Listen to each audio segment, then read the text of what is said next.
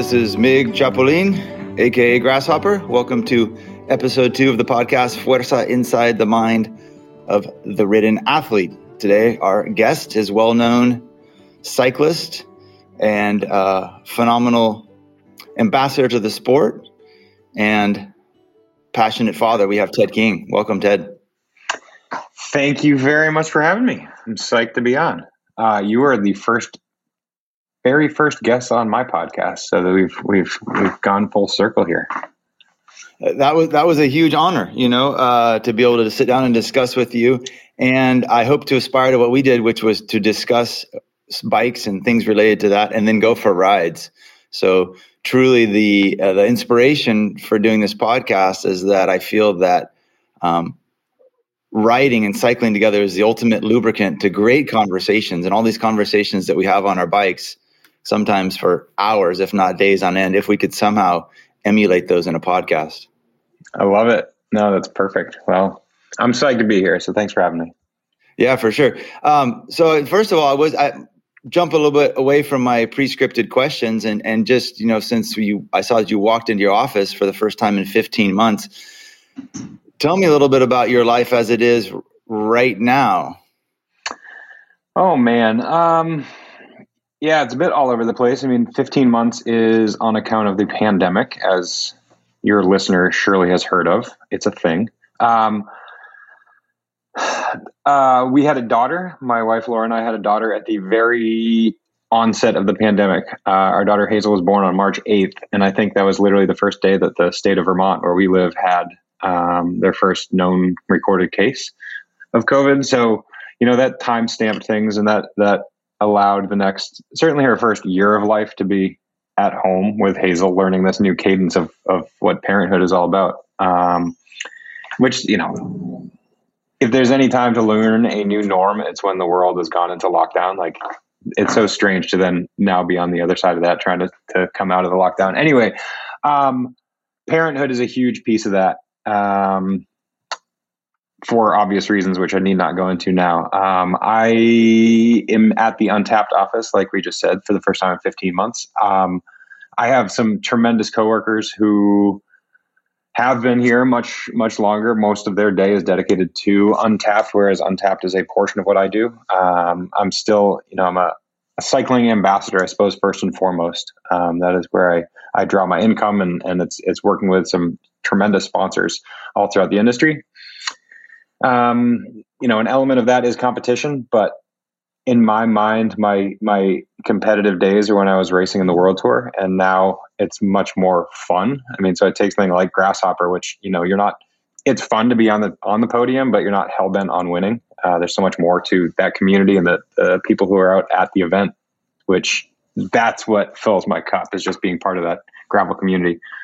Um, I do a bit of coaching, so that takes a portion of the day. Um, and shoot, I feel like I'm forgetting something, but between those things, there's a whole lot of juggling that goes on.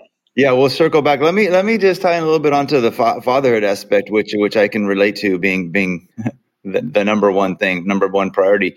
Uh, and, and, I would assume that you're very appreciative of the fact that this is happening with Career 2.0. When you look at professional cyclists managing families and being gone so much, um, that's an incredible strain. And you probably saw some of your friends and co- colleagues in the peloton dealing with that and and the, being away.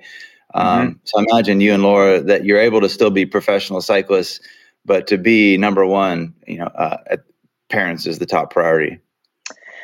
Yeah, for sure. I mean, I, I one teammate in particular comes to mind, Paolo Longo Borghini, who's he was a longtime Italian pro. Um, his sister Elisa Longo Borghini is is crushing it on the women's side currently. Um, he was a father of two, is a father of two, and he and I were often roommates. And you know, to watch him parent over not even FaceTime over whatever the heck Skype. Um, you know that was interesting. His kids were at a, a, formative age, and they were certainly young. But you know he'd say like lovey-dovey things, and then he's also trying to discipline them over over FaceTime or you know he had a he had an amazing spouse and wife at home. Um, yeah, I mean it's it's got to be an um, enormous challenge. Um, I look at somebody like Lawson Craddock. You know, he's he's racing the world tour. He's got two little kids. Um, I mean, I think it's just it's it's got to be a testament to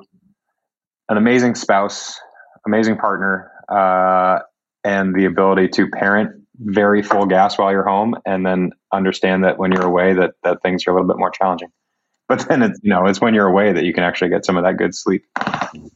Right, and you know we might have to call cycle you back in as a future guest because uh, my goal in, in doing these episodes is to have have themes and and being the play on the words, the ridden athlete being driven inside the mind, it's dealing with or discussing with some of the, the nuances that, that makes life so interesting and flavorful and complicated. And one of those is is pursuing passion while being a parent. And mm-hmm. that's mm-hmm. Different for a, a, male athlete as a female athlete and have those discussions. What's that like fatherhood, motherhood? So we'll we'll circle back on that some more because I have some good questions and some people to have different opinions. Nice. If we can, uh, t- the past. Okay, so past Ted King, and in your bio, it's rather brief.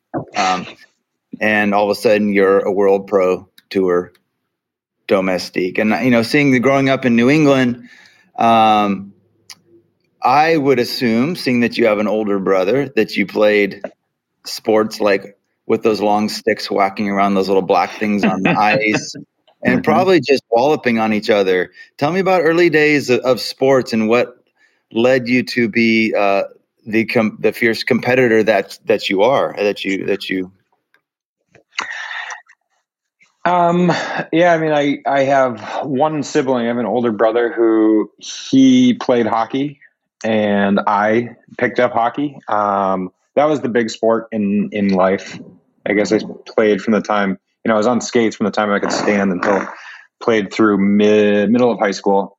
Um, played all kinds of sports. I was I was on the tennis team. I was the goalie on the soccer team. Um, you know, and then in elementary school, you literally play everything: play baseball, play basketball, just do it all. But but hockey was my sport that I really loved.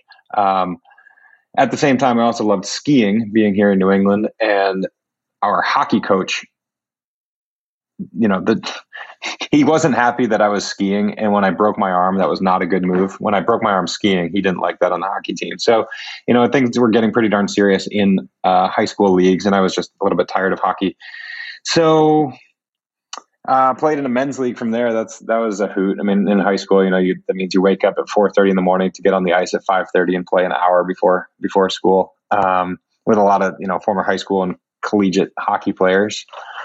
Um, and then let's see, I went off to college. I went to Middlebury College, and um, you know, I, I, I went there in the pursuit of academics. It's a highly rigorous school, and and you know, my plan was to get through college with a degree. As a freshman, my brother came east to the University of Vermont, was hosting a collegiate national championship, and I went to and watched the race that he ended up winning. You know, I mean, to win any national championship's not easy. Um, and so to witness my brother winning a collegiate national championship as a freshman, it was it was a good formative time in my life when I'm thinking, okay, I want to continue pursue athletics. I mean, academics, but as I'm looking for some other sport or something else to do to stay active in college, cycling just it it landed on my plate. Being that I can be the recipient of hand-me-down stuff, and I probably share some some good athletic genes with my brother so yeah, I got into cycling there, and and you know it's it was helpful having Robbie as a mentor, as a training partner, uh, hand me down stuff, hand me down uh, training plans. I mean, just to to figure things out pretty quickly. And I took to it and became a collegiate All American, and went over to the U.S. national team, and um, yeah, just really dove headlong into into all things cycling and still got through college in four years and quite pleased with that. Um, so yeah, I mean, I'll, I'll, jump through the rest of the history real quick. From there, uh, my first job out of college was racing a bike. I raced three years domestically, and you know, I make the comparison often to professional soccer. I say here in the United States, we have a league, we have Major League Soccer, but at the end of the day, as a professional athlete, you want to make it to Europe in in those two sports, in cycling and in soccer. So I had success domestically. Uh, was number one ranked rider on the North American circuit in 2008, and that caught the attention of the right folks overseas. So I went over to Europe on the Cervelo test team, and that began a, in total, 10 year run of professional cycling. So tell me about uh, as, as an athlete, and for me, my background in racing was in mountain biking. So similar to to what I've heard from you, and this was also I spoke with Katie Hall, growing up doing a lot of different sports, season to season, basketball and soccer and football and tennis, whatever was happening, mm-hmm. and then finding our place in cycling. So as a mountain biker, one's always competing for their individual results. Um, and that's absolutely not the case uh, as a road cyclist. So, what was that like having being number one ranked, being uh, getting your chance to go to Europe and and discovering that your role was to be a team player and to be winning as as a as a team. You know, I think a lot of people that watch bike racing and mm-hmm. it's really difficult for them to understand that you'll have athletes that maybe win a couple races their whole career in the big world tour races. Mm-hmm. Um, what you know what was that like for you as an individual you know kind of letting go of your individual aspirations and then the feelings of success racing with some of the best teams and being on some of the winningest teams? Yeah it takes a whole lot of explanation to to friends and family. Um, and and you know i'd make other comparisons to other sports. I would say often there's one Usain Bolt, right? I mean, no matter how much other people in the race train and no matter how world class they are, Usain is just a faster runner. And there are five people on the court on a particular team in a basketball game, and LeBron James happens to be the best, no matter how much other people train, practice, hit the gym, work on their drills. Like the best are the best because of reasons X, Y, and Z um, my whole career, especially coming to cycling late, um, it was one that I think I had a different perspective from a lot of my teammates who, you know, might have been racing from the time they're 10 years old and just always got through, you know, to the next level, to the next level, to the next level, and told continuously that they're the best thing since sliced bread. Whereas, you know, I had this sort of different perspective and appreciation for every time a door would open i'd be like oh wow what a cool opportunity. I'm going to take it. Like even from the beginning of having success in collegiate and then turning that into a domestic career like oh wow they're going to pay me to to race a bike. Like what a novel idea. Or oh man there's a european team that wants to have me overseas. Like how cool is that? With of course you know it's not as simple as how cool is that? It's like oh am i ready to change my entire lifestyle and move to the other side of the world uh, okay, I guess so. Um, and it, you know, the team aspect that you were talking about is something that I learned certainly through playing team sports all throughout my career up to that point, and all throughout my athletic life up to that point. Um, and then from the very beginning, racing on. At that point, Priority Health was the name of the team, which ultimately became Bissell, which you know had a nice long run in domestic racing. The, the team camaraderie is so cool um, and especially, I think at the domestic level, everyone does have their time to shine. So maybe maybe you're a sprinter and you're going to work well in the crits. Maybe you're a hill climber and you can do well in some of the stage races. Whereas you know the higher up in the sport you go, you make it to Europe, all of a sudden you're working with the very very best of the best. So you know my first Cervelo test team, we were I was teammates with Carlos Sastre, who literally just won the Tour de France the year before. Uh, Thor Hushovd was you know um, in the top three best sprinters in the world um, at that point. So it was just it was novel. It was this eye opening experience. It was it was very much understood. Like I'm not going to barge into these European teams, be like, "Hey, Thor, why don't you lead me out today?" um, it's it's just a easy understanding. That's that's the I suppose hierarchy. Better word than anything. Yeah, you bring up some interesting points, which I think uh, all the listeners and, and cyclists can relate to, and that's when we talk about being the best. That's being our, best selves and putting ourselves in in competition is a lot. You know, putting us with a peer group that is allowing us to get to that limit and push a, a little bit further. And I think that's what makes cycling so so re- relatable. And you you can't fake it I mean, mm-hmm. you can have all the dreams watching NBA championships and then go shoot hoops and bang each other and, and, you know, tell the stories drinking beer afterwards. But as a cyclist, whether it's recreational, locally competitive, or national, if you don't put in your homework and you go out with your friends, like you're physically left behind. Like mm-hmm. that's what I noticed with my friends, you know, that I've been riding with for, for 30 years that we're still putting in the work. If you show up on the weekend, I mean, maybe they'll stay with you, but if it's, you know, not not all days. So I think that makes makes cycling um, just a beautiful sport. Yeah, and it's it's an interesting, you know, inherently humans are competitive. Like you put two people on a bike and there's a competitive spirit. Um, I think of the, you know, there's a local group ride here that I do on Saturday mornings, and one guy who I know is very capable uh, showed up and, and he was pretty quickly dropped, and that's it's atypical of him. And you know that was what he said. It's a cool ride because we do end up regrouping four or five times throughout the ride. And he's like, he's just like, man, I just have not put in the time. I think over the course of that ride, it's just become ever faster, ever more competitive because as a as a humankind, we want to be fast, we want to be fit, we want to be pushing our limits, um, and that it's that fun shared experience of pushing each other is is you know it's really special on the bike. Yeah, which uh, unfortunately in road cycling, as you know, um, riding with people who aren't as fit or new to the sport. You know, I, I started a high school team where I was working on Molino and working with the kids is fantastic. And then having you know raised three kids, as soon as they get on bikes, like you mentioned, you have this desire to go faster, which leads to some scary shit and to half wheeling and to surginess. Mm-hmm. Um, one, in experience, and two, just being so dang excited. You know, mm-hmm. it's almost incontrollable when you get on on a bike to um, to do that. Um, let's see. So I'm, I'm going to segue into this. This is a little bit out of order as well, but we're talking about this, and we'll talk about your days in in California. And I know you lived uh, here in Marin County for what was it, four or five years? You were here, or longer? Um, all said and done, I spent probably a six year window there. But truth be told, I, I called it home for just two years. Um, so in that six year window, it was like coming out to train for a month or two here or there, but actually living there was two. Okay. And so why Marin, Where did you live? And and and tell us a little bit about the experience of uh, being part of the the cycling community here in, in Northern California.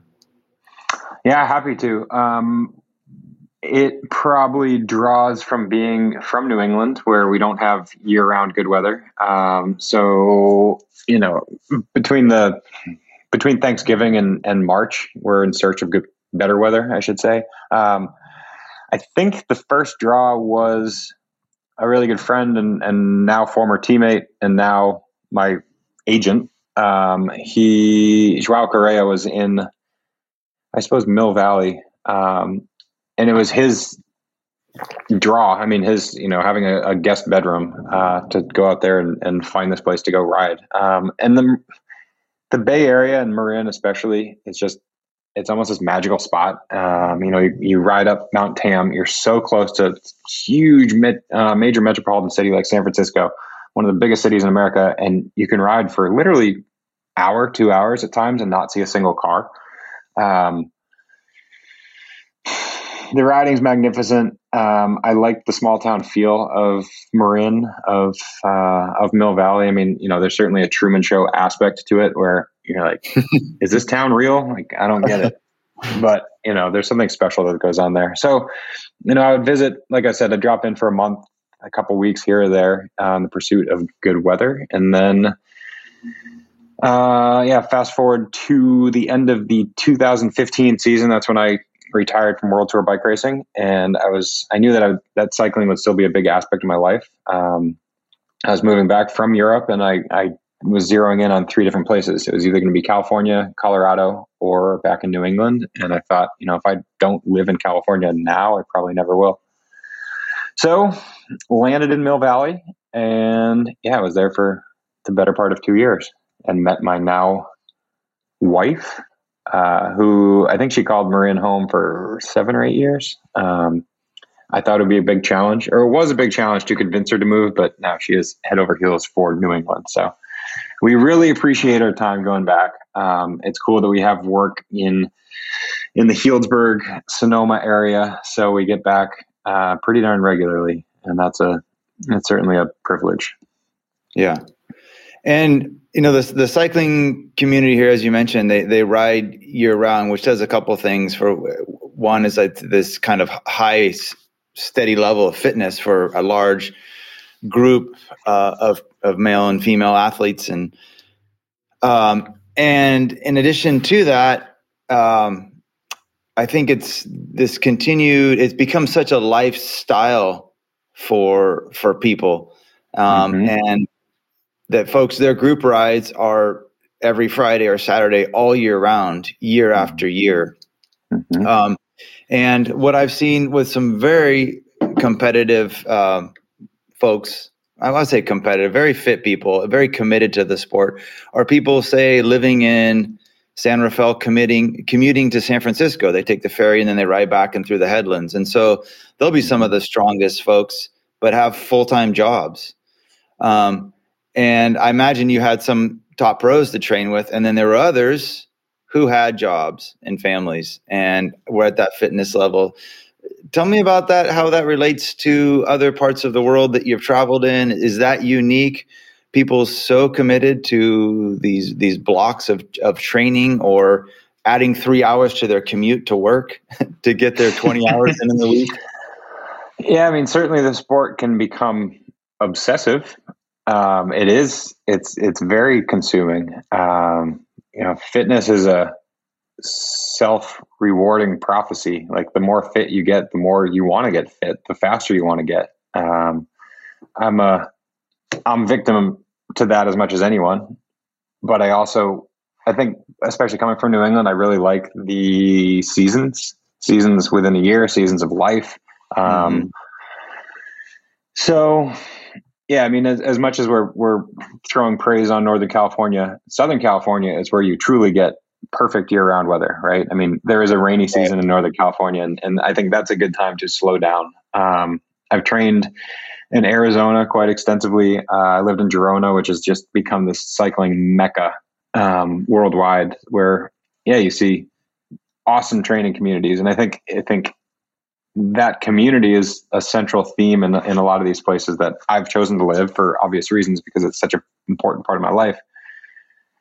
But to your point, yeah, it's a it's it's so unique. It's so cool how cycling is a lifestyle. I mean, it's something you want to eat, sleep, breathe. It's something you want to uh, espouse to your children. You know, whether or not they race, I could care less. But there's so many good qualities that come from riding a bike, whether it's fitness, whether it's health, whether it's uh, learning a regulated schedule. Um, you know, the friendships, the communities are just so darn powerful. So, yeah, yeah, there's a whole lot there. Uh, I guess I'll leave it at that for the second. Yeah, I've seen uh, a couple of the folks, local racers, and some some of the you know the top the top riders that recently in, into fatherhood and before oh well this will be my last grasshopper for for years. I'm going to be a dad. And i kind of chuckle thinking well probably not because yeah. i think i know you well enough that you're going to find a way to to carve that out. And then you see them on the, the photos of their zwift stuff with their while their kids napping. And and i think it it's good that one when they enter parenthood plans to make some adjustments and realizes that that's top priority and yet there's something within us once we've already been there that that's a, a way of being in the world that would mm-hmm. not be healthy to not do any longer you know in a in a sense to not question so much what it is that keeps us um, um, balanced and and and healthy mentally and physically and and and because of the community that we're we're part of, I would say spiritually as mm-hmm. well. It's, it's in a sense, for me, uh, would be like the Buddhist term of the sangha, of the group of people that you that you hold dear and close, and that is part of your your community. But the uh, speaking to the fatherhood, you know, I don't know that you'll have this because it's also your your career as well. But to some extent, where I had to say, okay, I may not ride. There was this, there was a year where my only riding was grasshopper to grasshopper. So once a month. That literally no was way. my ride. Wow. And as you could attest, it's it's competitive. Mm-hmm. Uh, and if you don't do your homework, you're going to get kicked in the teeth, right? And so trying to, like, oh, I'll be fine. I'll just go and ride and, and let that go. Mm-hmm. And uh, of course, I didn't, you know, mm-hmm. and was ended up napping on the side of Willow Creek Road, eating eating cookies. But actually, you know, letting letting that go, and thought that I permanently let that go, and realized, you know, actually, I didn't let that go. And the fitness would come back. And as you said, you get more fit and you get more interested and you bring that back up. Um, but I think as parents, um, that's that's quite that's quite a, it's quite a cycle, unintended. It, it, I mean, I think that is that's the season of life aspect. Um, you hit on it. I, I've certainly met people all over the world. I mean, I think some of my best friends here who who say, "Oh shoot, well, this is my last season of riding a bike because parenthood's coming up next. And over the next three years and up till the present, they're as fit as ever because they figured out a way to fill it, uh, put it into their schedule. Um,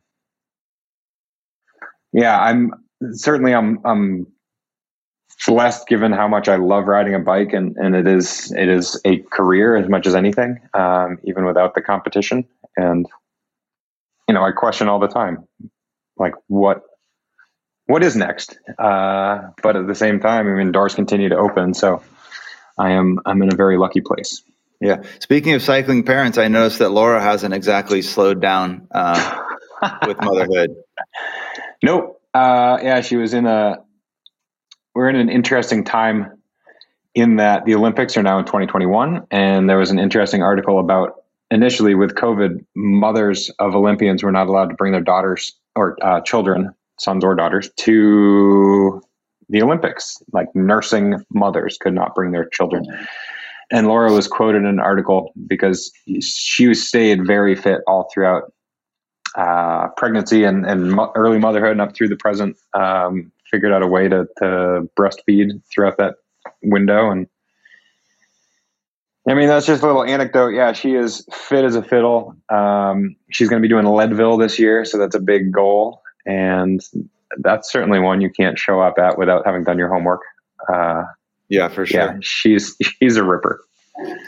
Yeah, and I think the takeaway from that is that there's space for both fathers and mothers to still be competitive, and it's it's their decision as opposed to a, a sporting organization or anyone else to decide that they can or can't do that. And as you know, being a parent now, our ability to then to focus and time management and to budget and plan, um, it, it, it gets better or your life unravels. So I think mm-hmm. carving out those those blocks of time, and you guys seem to be the super couple in terms of negotiating and bargaining for times where one will finish a ride and pass off and and do the mm-hmm. other one. So mm-hmm. that uh, so hats off to you on that.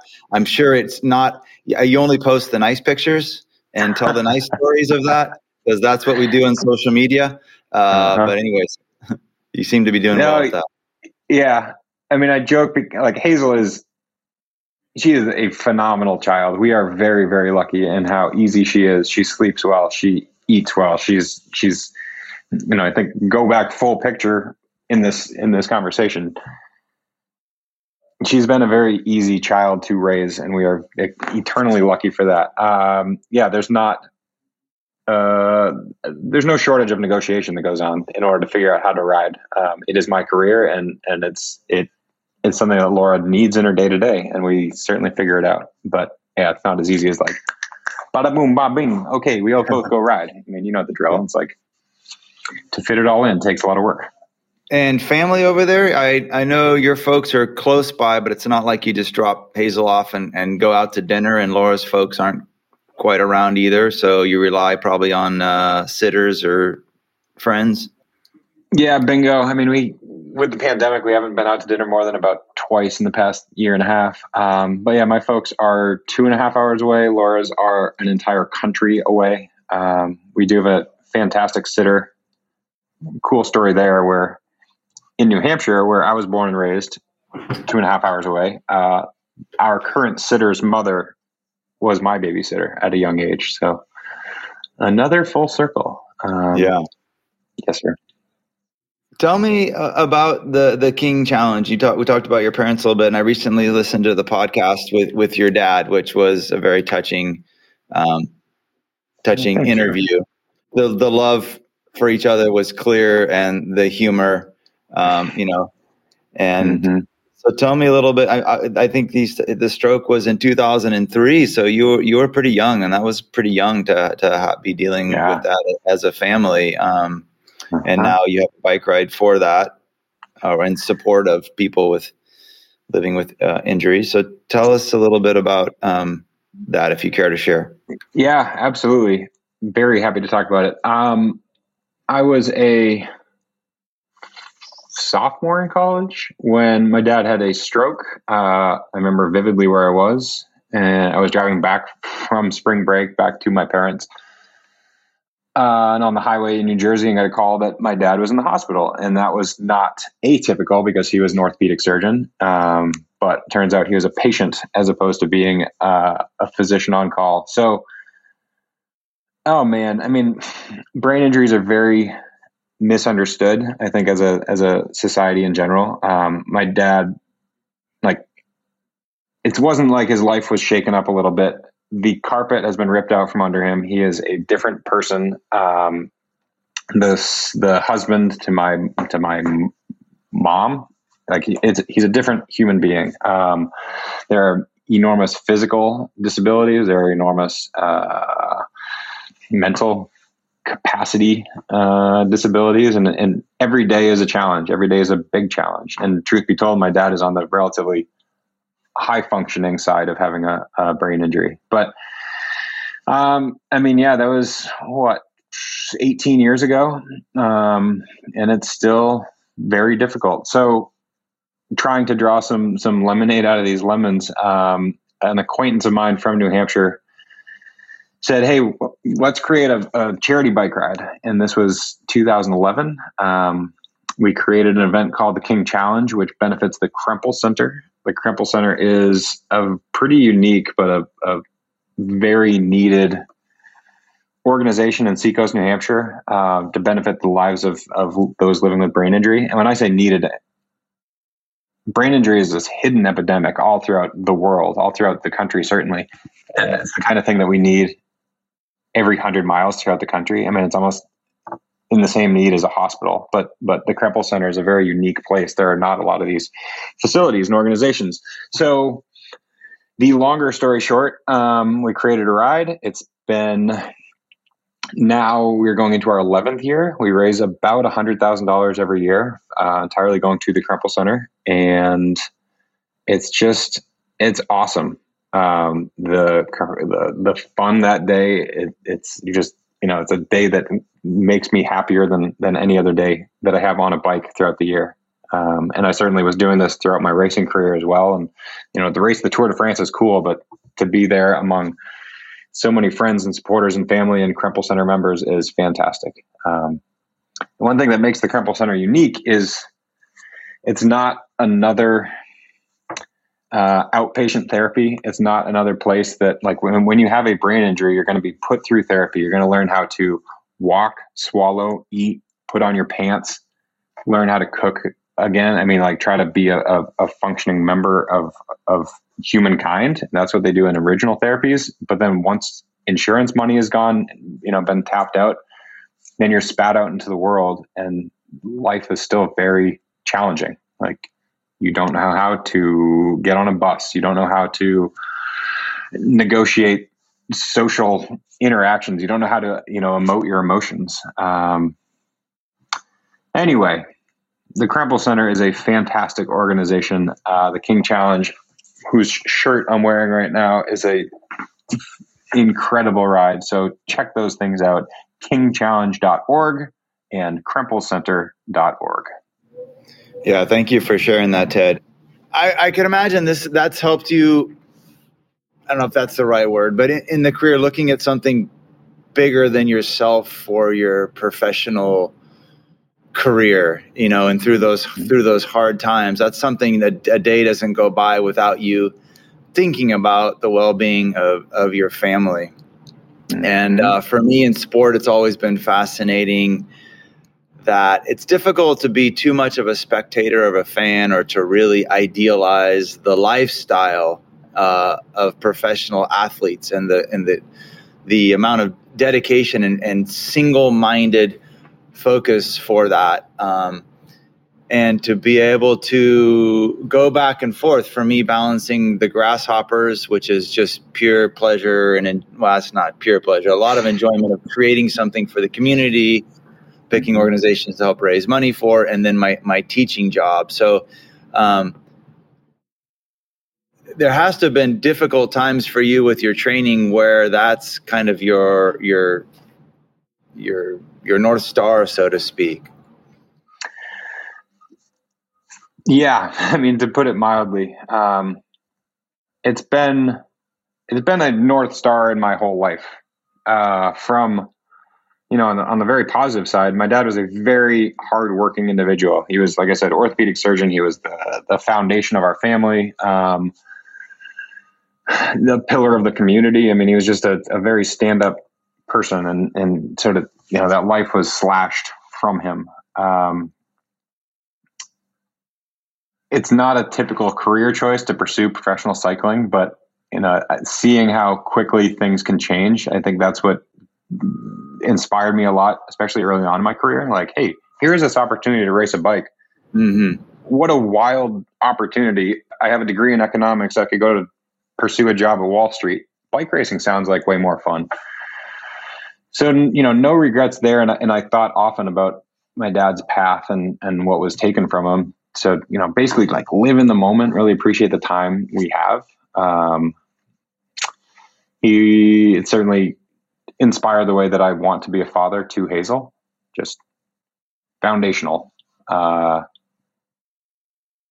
yeah, there are there the the pursuit of professional cycling or probably any sport is so selfish at times. You need to be focused on yourself. You need to be focused on your your time and your schedule. And when things don't go right, that's something I, I gleaned from my dad. Like if things don't go right, that's a bump in the road. Deal with it. Figure out how to pivot. Figure out how to make it okay. How to make it better, and just deal with those really potentially challenging moments. And don't let it derail you.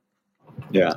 Uh, one one last question about this or observation is uh, before we move on and listening to the podcast, I thought it was really sweet, if I can use that term. You're asking him about his career and what was what was most special about it, and it was the fact that he create he had a livelihood that he could do fun trips with you guys skiing, yeah. and for me that rings so true. As a parent, we think you know, when we're younger, what's my dream job? Where am I going to live? What's my income? How does it fulfill me? Yeah. And for me, my jobs, plural, are fulfilling, but they're most fulfilling in that I'm taking care of my family. And, and I think I was struck by the way you interviewed him, and you're like, "Really, pops? Like, like, like the ski trips?" Yeah, I just got yeah, I got a complete kick out of that. I think in his pre-stroke life, he would have had a different answer. And I, uh, I, I, loved the wit and the humor that he had with that answer. Yeah, I mean, the question verbatim was like, "Hey, tell me about your your career and your life. Like, did you enjoy being a doctor?" And he said, "Well, I enjoyed that it allowed us to go on cool ski trips all throughout the world." Right. and I mean, those are incredibly memorable. Yeah, we were we skied in many continents. Uh, that was awesome. and the kind of memory that's going to last a lifetime and and yeah, the kind of thing that you want to somehow somehow some way impart to your kids whether it's skiing yeah. on the other side of the world or going on a sick bike ride with them yeah, somewhere even closer. That's great. Um, i have a little segue here to discuss uh, social media and um, i would i would assume I could be incorrect, but having a degree in mathematics and economics and open looking at opening doors and opportunity that you've been a businessman all along and that your career as a cyclist um, was you were partly you're driven to to create a, a business and now you are I am Ted King and you you are you you are a brand. You have other brands but you are you. And I don't this that didn't really exist much prior to I would say 2007. Internet started earlier. 2007 is where the broadband and things just went boom. It was ubiquitous, and people could become self marketers. And I think it's a double edged sword. And and to me, it looks like you're always working. I mean, you're having fun, but I can't imagine when you're not working. You know, just knowing what I do, everything is maybe something that's uh, a story or uh, content or something.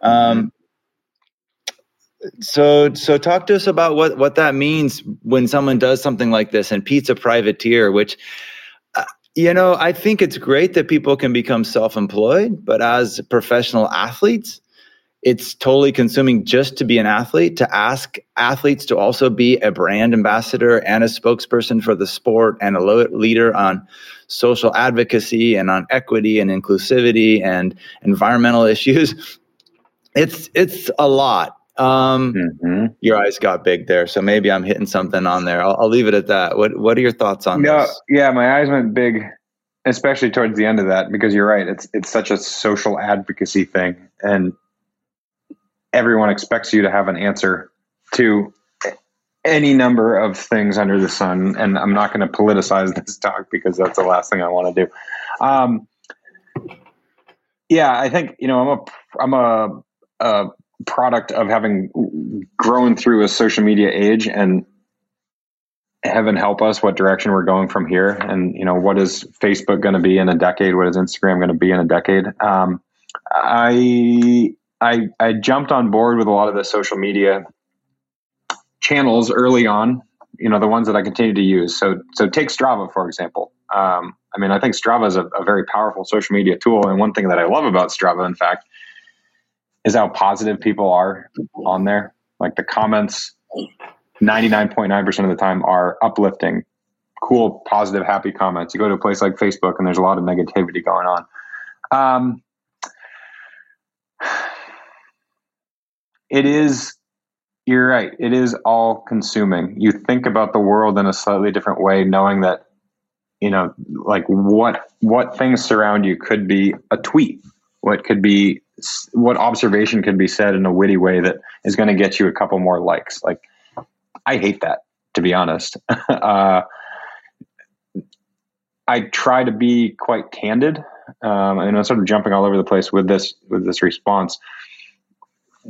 All throughout my career, my my being candid is, I think, what ingratiated me to a fan base. Um, I created a blog in 2007 which allowed me to instead of writing 16 emails to friends and family from whatever race I was just at, it was a way to put out a blog and here are my observations from the race. It was, you know, 10% bike race and 90% everything else that's going on, be it the travel, the food, the community, my teammates, the fun. And that continued through my racing career. Um, you know, got a little bit more colorful and interesting as I'm living and racing overseas. And I think a lot of social media is, is short form blogging. Like a tweet can be an observation. Uh, Instagram is a photo of whatever cool site that I'm seeing or, or meal that I'm eating. Um, so that that candid nature, I think, actually, you know, that's a, a really good positive. Um, it allows us to stay connected in a really good way. But yeah, it's wild to like you said, to be self-employed in this way. I remember having a conversation with Pete in his first year. I think it was probably January of was it last year? Um, his first year being a privateer, and he was he was really bubbly and excited about how much time he's been able to train then. And and he's like, I did the biggest winter I've ever done, and I can ride all these different things. And I tried to reel him in and be like, Pete, riding is the easy part. Like to be this privateer, you, you you're on call all the time. Um, there's there is an onus to it, and it's easy to do for a year and it's easy to do for two years, but the longevity is is what makes it a challenge. Um, so, yeah, I mean, you have to pivot. You have to think about what what remains relevant. You have to um, be true to yourself. Like you don't want to be a total sellout. So, it's yeah. been it's been really cool with us. You know, the the, I, I think what's ingratiated us to a fan base continually is is being parents now. You know, like being a privateer is is rad and fun and and then you get to you know go back to like 10 years prior and be this jumping couch to couch race to race but now to to find that balance and to do it as parents and to mm-hmm. try to continue to fit it all in like that i think is much more relatable to a mass cycling audience. Yeah that's cool. Um I, you know for us we i don't post rarely i post some bike stuff with with my son but you know we consciously chose that our children aren't part of our social media thing. And part of that is you know it's very personal it's a personal choice and then part of it also is our kids have been at waldorf where we're trying to not shelter kids but you know keep them in let kids be kids a little bit longer and also not have a digital profile by the time they're X age, and that that that's important. Let let individuals decide who they want to be. It's different when they're babies and they're little, but as they become younger and they're doing sports and they're dancing, um, I, I see that ultimately, as consumers of social media, that the FOMO, the fear of missing out. I mean, I question for myself. I'm always introspective and like thinking about thinking and thinking about the thinking of my thinking. That usually one is on social media long enough that there's ultimately it ends with a feeling of of less happy rather than more happy. There may be a little burst to that, but then it's like, oh, look at this other ride. It, it, it's it's it is tricky, like you said. Um, it leads to that connection and that community, and then you know it kind of goes down um, into a into a rabbit hole. And with rabbit hole, I'm going to segue into my next segment here. I oh, I saw a look on you. Did you have a comment about that? No, I was just thinking about the rabbit hole. I call it the the ever revolving wheel of social media. You're right. I mean, there's this this chase of social media, and the the irony is, just wait a day, a week, a month, and nothing has changed. Like it's still just going around and around and around. You can't keep up. And you're right about produ- uh, consumers of social media. Like I I use the term I'm a producer of social media, and I hope I don't want to be producing stuff that people are thinking they have FOMO towards. I try not to be a consumer of it. I hate when I find myself in the the death scroll spiral. Yeah. So yeah, I make a very conscious effort to not consume much. But I mean, just by who you are, I mean, you're you're selling the adventure of a trip to Iceland and that idea of the new set of wheels and mm-hmm. this gruppo. Just simply buy those things. There's the next thing. There's the lifestyle creep. There's the thing. And this isn't to criticize you. It's the nature of, of our consumerism. And I think, you know, of it, it it's tapped into what's normal for us, which is to compare um, mm-hmm. We learn, but we're used. I think we're wired to compare to a smaller peer group around mm-hmm. us that truly influence us. Whereas now that is then rather infinite, just with the with the click of our fingers. So that's that's a yeah. tough one to to to think that we can control ourselves when it's uh, it's it's it's big. Well, it's so commodified. You know, I mean, every like you said, your peers are your sales group now. Um, I think of it because I do a good portion of the marketing at Untapped. So putting on an Untapped business hat, so to speak, like we are in a position that we're now having to chase and look into, you know, social media advertising. And that grits me like because it, it just shows how insincere, not insincere, but uh, I don't know how, how commercialized social media is at one point Instagram was to show a cool photo of whatever you were doing and now it's it is sales, it is marketing, it is part of the Facebook machine.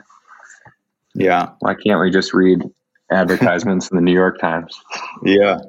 All right, Ted. My next segment is called This or That. All right. So I'm just going to give you two things and you're just going to choose which one. Okay.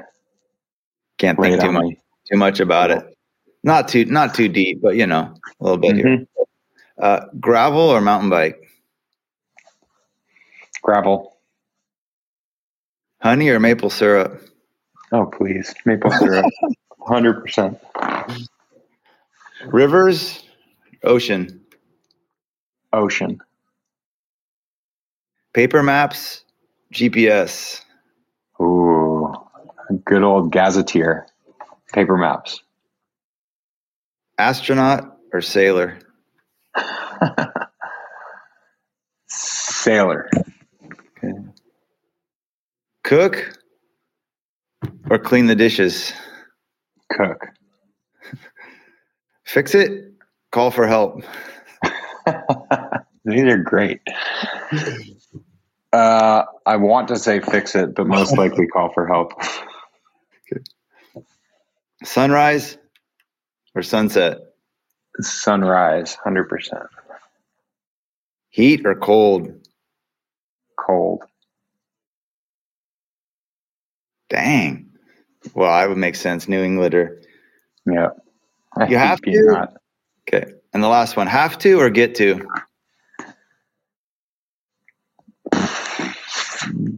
Get to because you have to.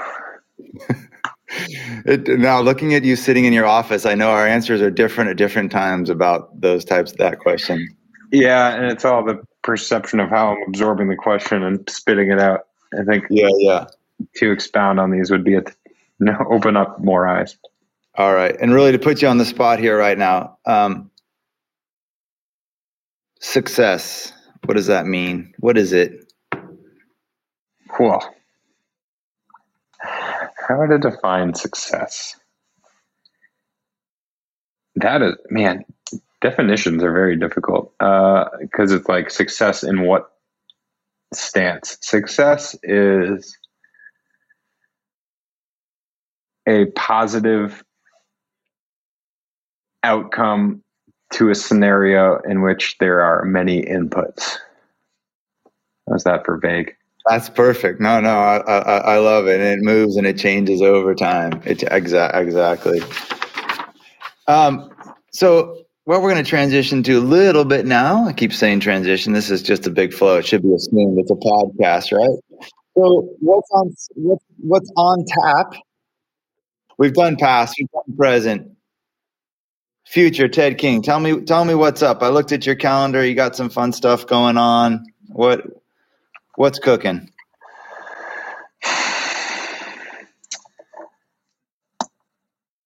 The best laid plans. Um, I mean, to go a bit back to what I've gleaned from life, and and as a result of my dad's brain injury, for example, I I don't ever want to look too far down the pipeline. I mean, I think it is smart and prudent to set yourself up for success, set your family up for success, uh, be thinking about thinking about a future. I mean, just don't be naive to it. Don't stick your head in the sand. But because most of my career post college has happened happenstancely. I mean, you know, with a great deal of hard work and a great deal of luck, um, and not a whole lot of expectation. I, I, in a way, I just sort of continue that. Um, so, I mean, status quo for for all intents and purposes. I recognize I can't be riding a bike at it and be racing it at a at the level that I am forever. But truth be told, here in 2021, I wasn't expecting to be doing now what I was doing five years ago. Um, I, I love the opportunities that it's allowed me, and I don't really want to change what's going on in the in the short term. So, more of the same, I suppose, is the answer. Yeah, that's good news. More of the same. I forgot to I forgot to talk about the past. I forgot to talk about where we met and like why I even know you and about these special times we've had laying mm-hmm. in the mm-hmm. dirt old Caz. We've had a couple yeah. of those together. Oh man. So let's not end with the future. Let's go back into the past. Look at that. So for That's the listeners who don't know, uh, I'll tell a little story. That this isn't when Ted got hurt. This is a little further back. So old Caz. I, this was leading into I think the twentieth year. So twenty years we did old Caz, and uh, I got invited for a pre-ride by a big group from Marin, and brought my son to ride. I think how old was Xander? 14 maybe, I'm guessing, something like that. All right. 14 or 15. Yeah. And uh, he's riding pretty good, hanging out, and we get to the top of Old Caz. And, um, you know, for me, riding, uh, I like to go downhill. I don't take unnecessary risks, but like for me, being in the zone is is when there's, you know, when you're going downhill. So I take off first down Old Caz and don't really think about who's behind me as long as it's everybody else. and I get down to the bottom of the river and mm-hmm. no one shows up. And I thought, hmm, that's not so good. Mm-hmm. And someone comes down and says, Hey, Xander crashed your son. We think mm-hmm. he broke his collarbone. I said, Oh shit, come back up. And there you are with in the best hands possible. Otis Guy, uh, I think there was also an ER doctor, and ER nurse taking care of Xander, and but the timing was good. So I had been wondering how do we how do we get to someone if some if they get hurt on Old Caz? We're expecting five or six hundred people. I mean, I had a plan. I have a plan. Everyone has a plan, right? But like, uh-huh. how do we really get there? And this was, I think, a week before, and we found out we got him out. but I think you got to uh-huh. see that. I think you got to see his. Oh, he crashed because he decided to pass you. Yeah, I was immediately on your wheel on that descent, and then there's this whippersnapper chomping at the bit, and so I slowed down. I said, "Hey, go chase your dad." Eight seconds later, he had a snapped collarbone. Yeah, lesson lesson lesson learned on that. But anyway, so we were riding a, a few weeks back, and you had a crash with a with horrific collarbone. And, and I always knew you were tough, but the fact that you're on your bike riding a few days later, people were wondering, thinking you had were using canned photos from previous to that. Are you? Did that? Yeah, exactly. Well, that's why I just showed you my scar. I'm like, see, this is legit. Uh, yeah. Having been through what I keep saying is having been through the, the process of breaking collarbones and the surgery and knowing how quickly you can repair, like you're orthopedically back together if your bones haven't yet knit uh, I was able to expedite the healing process. If it was my first rodeo breaking my bones, I probably would have listened to the doctor much more closely and not be riding five days later. yeah, it worked. It worked out. It worked out okay for you. Yeah, that was fun getting well. together and riding in in uh, in uh, Healdsburg and doing that event together out of the Mill District. Uh, I do recall you and Laura being out to the grasshoppers early on in your relationship. Mm-hmm. And I remember her, I think she was working for GU the first time I met her and she was racing. So I think that was PT as in pre TED. Um, mm-hmm. No, there's a lot of good connections. I think my first ever hopper was was out of Healdsburg, and that was uh, Geysers and up to top of Pine Flat. Um, and I, I just had heard from my time in Northern California, I heard of this this funny training ride that you pay money for, and there might be cupcakes at the finish, and maybe you win a bottle of wine. And I thought, man, what a strange way to spend twenty dollars. Like I'd rather just do a training ride by myself. And I want to say the year was 2007 when that happened. And upon finishing the ride, I said that was the best twenty dollars I've ever spent in the sport of cycling. Um, yeah, I've been hooked ever since, and it's it's wild to think at that point you were already what almost a decade old. At these, and I mean, yeah, no one was saying gravel in 2007. That's for darn sure. But yeah, we started in '98. I think was the first year that we threw out oh, the paper. Man. That's nuts. But yeah, and then I, I that was the first event that I did post World Tour career, and Levi was there and Kabush was there, uh, a whole bunch of hitters, and I hadn't really done anything for the previous four or five months, and I thought I was just going to get swept by uh, somebody like Levi. And then I won the event, and I remember saying to Levi, "Hey, man, that was cool. I love these things. I've never lost one. I've, I've done two, and I've won two." And he's like, "Ted, I've never lost one of these, having just beat him." So yeah, Laura was there. We just met basically a week prior. All sorts of good connections. Yeah, I remember old, old Caz was was fun in that way. I mean, that's the one that stands out to people because that was the one where you know, you know, in Northern California, and I think most people know, but I wouldn't say most. A lot of listeners gravel it, it's limited in in this area, and so for us, it's more of a connecting roads as opposed to doing endless endless endless gravel roads. So it's evolved differently, and that that was the basis of of doing Old Caz. But to be able to uh, have it grow from a from a few few folks on the weekend up to a large scale event has been fun, and uh, you know. Mm-hmm.